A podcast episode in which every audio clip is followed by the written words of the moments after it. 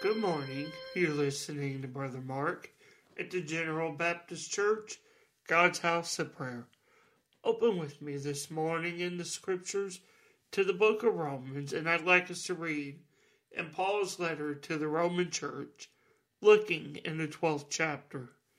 We see in the scriptures we open this morning Paul as he discusses being fervent in the zeal of God and in his blessed Spirit. In Romans chapter 12, looking in the 11th verse, he says, Not slothful in business, fervent in spirit, and serving the Lord. In a previous devotion, we read in the Acts of the Apostles after they had been accused of neglecting the widows in the daily ministration. We see this in Acts chapter 6, verse 4. Instead of distraction, though, the disciples sought out seven men to care for these needs as the disciples were to continue in the work of ministry. What the disciples show as we read in these scriptures, and we see again here in Paul's letter as well, we see a divine zeal in the Spirit of God and to press on in the work of the ministry. As I said, we encounter this same thing in an exhortation from the Apostle Paul. Paul writes to the church in Rome, reminding them that they must not be slothful in the business of their ministry work. He tells them to be fervent in the Spirit, continuing always in service to the Lord.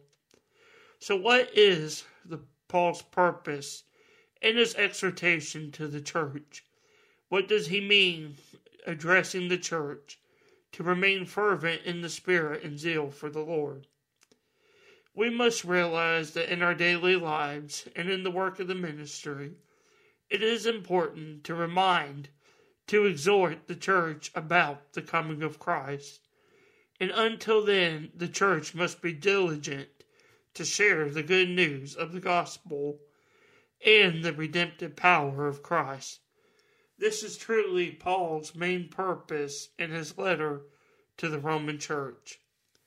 As you and I read these words today in Paul's letter, this same exhortation, this same lesson that Paul gave to the church many, many centuries ago applies to us today.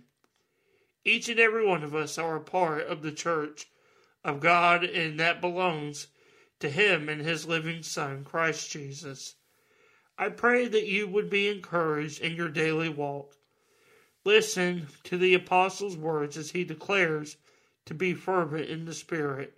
So do in your daily walk with Christ.